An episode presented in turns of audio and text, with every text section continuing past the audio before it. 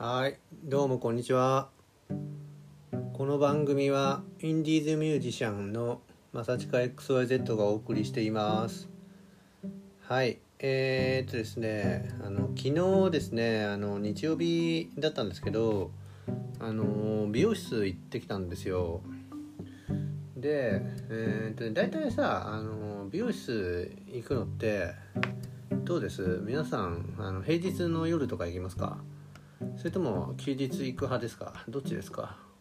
まあそもそもあの男の人は男はあの散髪や床屋かもねしれないんだけどね。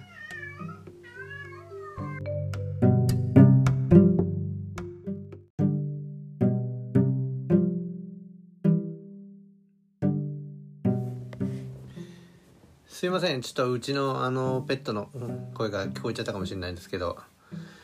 えーとそうそうあの散髪の話でしたね。うんそうそう。で散髪の床屋行く人が、まあ、もしかしたら男だったら多いかもしれないしあのまあそうするとあれかね1000円カットとかそういうとこで切るって感じですかね。であのー、女性だったらきっとあのー、美容室ですよね。いや私は散髪屋行くなんていう人はほとんどいないと思うんで、まあ、美容室行ってると思うんですけどどうですかね？美容室あのー、休みの日行きます。休みの日がもったいないから休みの日行かないっていう人もいますよね。でえー、っとねあの俺はなんだけどあの休みの日に行きます。ほんでなんで、えー、休みの日に行くかっていうとあのー、あれなんですよ。休みの日の方がなんかこうのんびりできるからっていうのがあってまあそ休みの時にこう行くっていうようにしてるんですね。まあ、一つのあのまあそんなにさ毎週行くわけじゃないからあのそういう時々そうやって行く訪れるところの、まあ、非日常空間を味わいに行くみたいなそういう楽しみでもあのあるわけなんですね。でね大体もう日曜日の午後行くっていうふうに決めていて月曜日からまあ仕事じゃないですか。大体日曜日の午後行ってでその後に必ずあの、えっと、レクサスの店舗まであのオーナーズラインラウンジに行ってコーヒーを飲んでくるっていうのをあの美容室行く時の、まあ、日課みたいな感じであのしてるんですね。なんでそのレクサスで例えば法定点検とかあのメンテナンスオイル交換とかがある日はあのもうそのまとめてあのこう美容室とあとこの車の点検を一緒にできるようにでしかも日曜日の夕方に行くようにしてるんですね。でまあねほら日曜日の夕方にさレクサスとかさその車の点検行くの嫌だっていう人もきっとたくさんいると思うんだ。でもあのね日曜日はいいんすよ。日曜日のね夕方ってさみんなそう思ってるじゃない？だから逆に言うと人がねあんまりいないんですよ。日曜日のだいたいさ店が開いてるのが夕方の6時とか7時ぐらいまであのレクサスは開いてんだけどまあ大体えっ、ー、とね5時ぐらいに行ってでまあ1時間から2時間ぐらいそこでお茶でもして帰ってくるみたいなそういうプランにしてるんですね。だからまあなかなかですねあのー、結構もうほら午後早い時間に来るじゃないみんな。1時とかさ1時ぐらいから来てでまあ商談して3時とか4時ぐらいになるともうどんどんどんどんこう人がこういなくなっていくわけなんですよ。そうするとねだいぶねあのこうなんだろう貸し切り状態になるというかね。でまああのちょっとこの車見せてよとかねあのねこの前 YouTube アップしたんだけどレクサスのあの LC って車がねあのあれはねなんだっけな置いてあるやつはなんか2000万ぐらいするやつであのオーナーの人は特別にそういうの乗ったりとか、まあ、試乗ももちろんできるんだけど写真撮らせてくれたりとかいろいろねあのさせてもらってね結構ねあの一つの、まあね、大人の遊園地というかねそういう感じであの行ってるんですね。だからもしねあの車にあの興味がある人は結構そのレクサスってあの検討してみるのもありだと思いますよ。うん、あの下手なね車屋行くよりもそのなんだろう結構ねその性能もいいしでしっかりしたボディの作り込みあの同じさあのえっとクラウンとさあのレクサスのさあの GS とか IS とかさあの同じその大きさのボディしてるんだけどそのなんだろう車内の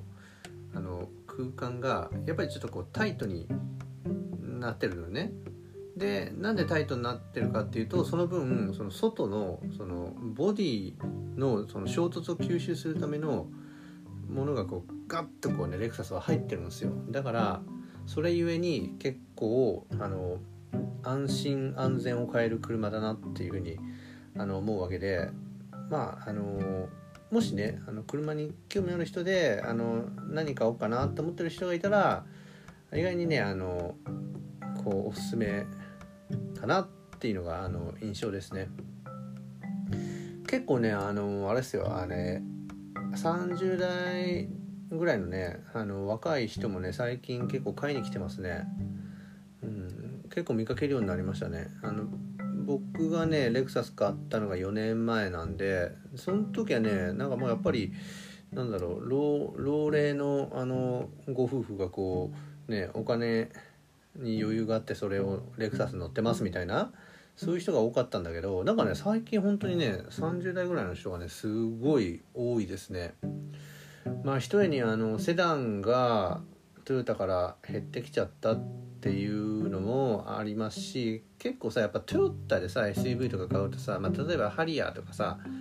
買うとかぶるよねきっとね乗ってる人多いからね。っていうのできっとあの流れてきてる人が多いんじゃないかなって思うんだよね。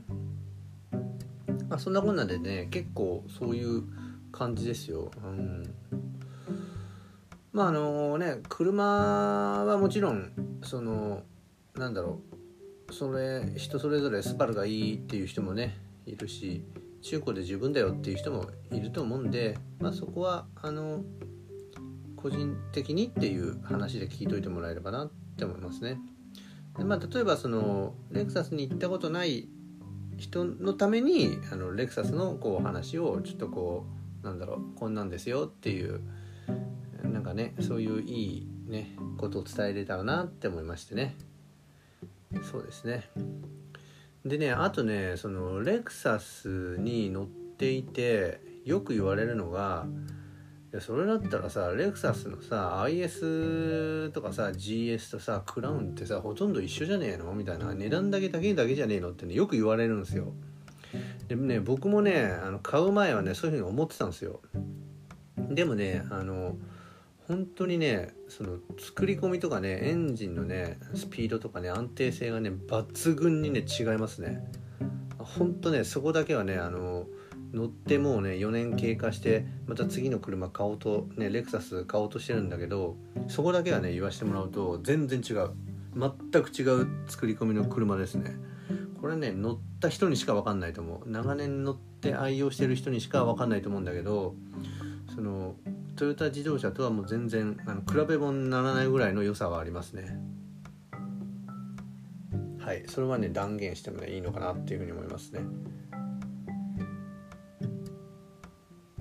そうなんですよだからまあねやっぱり価格のところばっかり見ちゃってすげえトヨタってコストカットしてんでしょみたいな話になっちゃうんだけどでもね実際にね運転してみるとねあの違いますよねその個性がねうんやっぱりねあのほらアウトバーンでさ260キロで飛ばす海外仕様のメーターが260になってるんですよ最高速度が。なんでほら日本のさトヨタ車はさ180キロじゃん？最高速度。あのメーターが。でもさあのレクサスは260キロになってるんですよ。それはあの海外仕様でヨーロッパのアウトバーン走る車は速度制限なしに走るんでそれでも安定して走れるようにっていう風な作りになってるんですよ。あのレクサスは。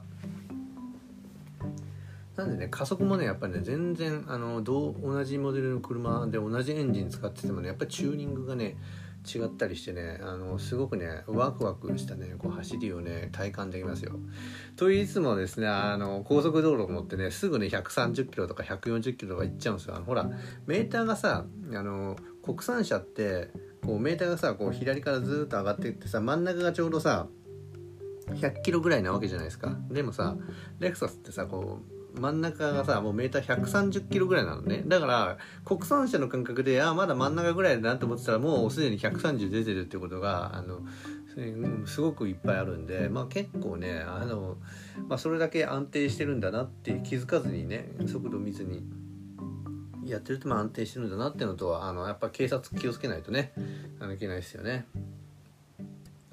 まあ、せっかくねゴールド免許になってるんで今はこれねそういうしょぼいねスピード違反とかね信号無視でね捕まんのもね嫌ですよね。まあそんなこんなで、あの何の話だっけ？あの美容室の話してたんだけど一気にレクサスの話になっちゃいましたね。そうそう。だからまあその美容室行く時とその後にこうレクサスのオーナーズラウンジでのんびりするっていうのがまああのこう何ヶ月かに1回のこうパターンになってるんだねあのマサチカパターンになってるってねそういうことですね。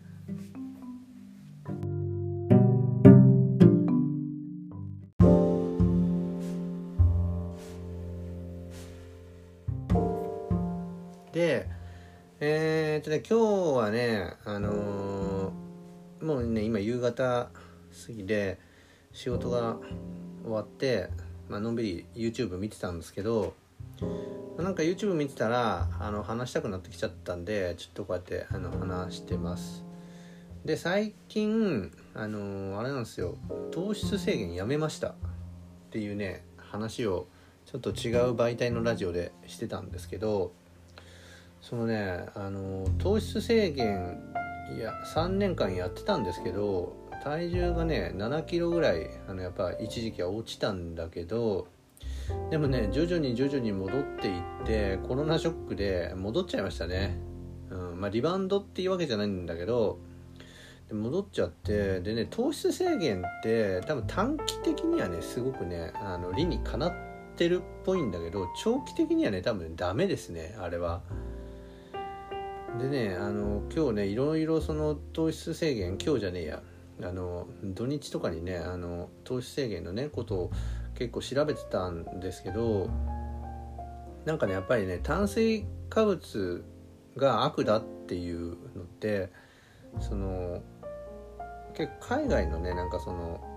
研究論文とかでするしてみるとなんかねそれって全然違うんですってね。そのさ日本まあちょっと大きな話になるんだけど日本人でほら白米中心に食べてきてる日本人がこんなに痩せてんのが逆に言うと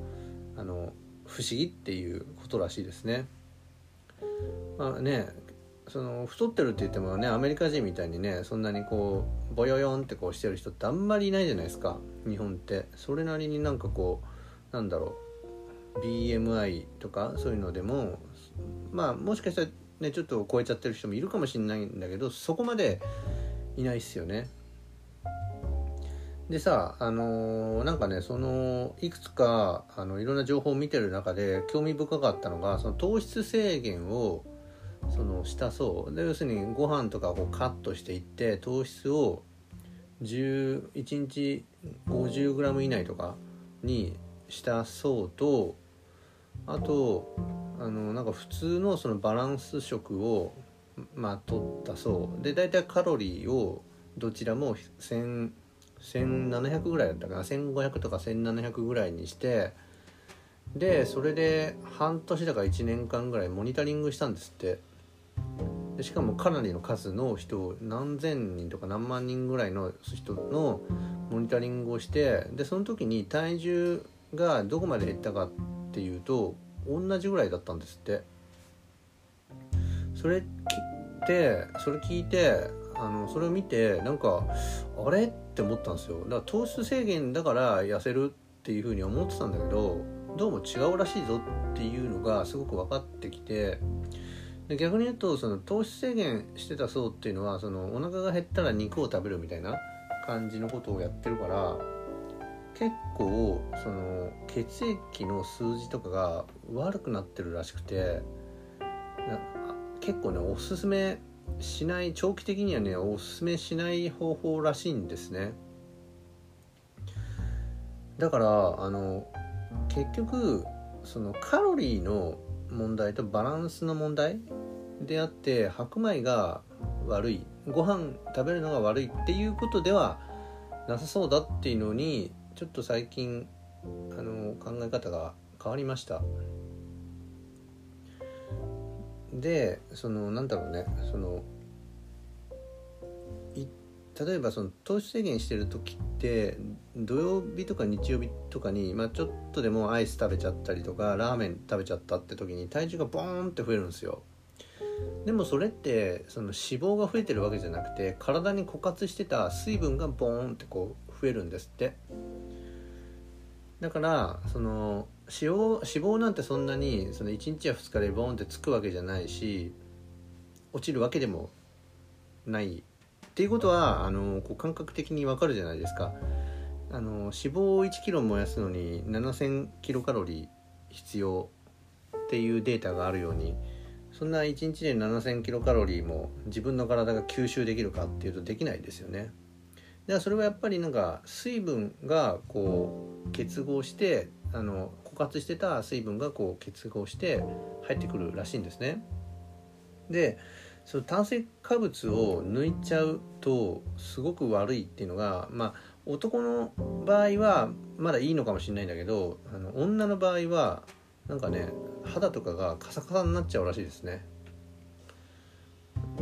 なんかねその体のその構造であのなんかそういう人が多いらしいんだけどやそういうのを聞いて全然健康的じゃねえじゃんって思ったんですよ。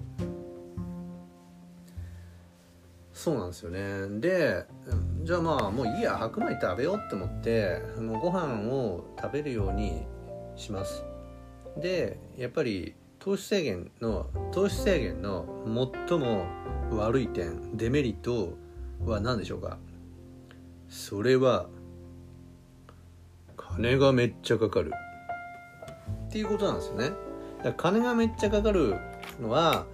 ご飯食わないからいろんなおかず食べなきゃいけないしその分買ってきたりとか作んなきゃいけないっていうのがあって手間もかかるし時間もかかるしでそんなにさ食べてもさ満足できないしっていうのであの金もかかると。その割に体を壊しやすいっていうのでねあんまりやっぱ良くなかったんだなっていうのですね。でねなんかやっぱりもうさ日本人なんで穀物を食べてこうね生きてきた遺伝子があるし、まあ、実際に自分もそうやって生きてきたんで、まあ、ご飯食べようっていうふうに思ってちょっと最近は和食中心でなるべくあの油？油というか脂質ですよね。脂質をなるべく減らすという感じですね。一番いいその PFC バランスが炭水化物がま50%ぐらいでタンパク質と脂質で、まあ 25%25% ぐらいのこれぐらいの平均でこう取っていくといいらしいですね。だからさ、まあ、例えば1日2000キロカロリー取るとするとご飯1000キロカロリーでしょ？ご飯1000キロカロリーっていうと多分2合近く食べないとダメなんだよね。もちろん食べる食材の中に炭水化物入ってるからそこまで取らなくてもいいのかもしれないんだけどで別に炭水化物はねもっと多くてもいいらしいんですよ6割ぐらいまでだったらなんかいいらしくて極端になんか7割とか4割とか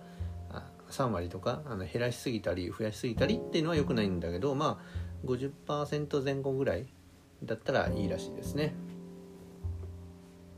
ということで、あの、ちょっとねそう、あの、今はねその体質改善をねちょっとしていこうかなと思ってるとこですね。でねやっぱりねご飯をねその食べるとそのなんだろうほら昔さバスケやっててそのバスケやる前に肉食べたら動けないじゃないですか。動けないんですよ。でもご飯とかその炭水化物とかスパゲッティスパゲッティご飯とかねそういうのあの高校の頃とかよく食べてたんだけどそれだとね全然動けるんですよ。つまりその体にその後動くのに適してるのはやっぱり炭水化物っていうことでそこはすごく理にかなっている食事なのかなっていうとこですよね。だから炭水化物をそんなに悪者扱いしちゃうのは良くないなって思うし本当に本当に健康的に痩せてんのっていうところですよね。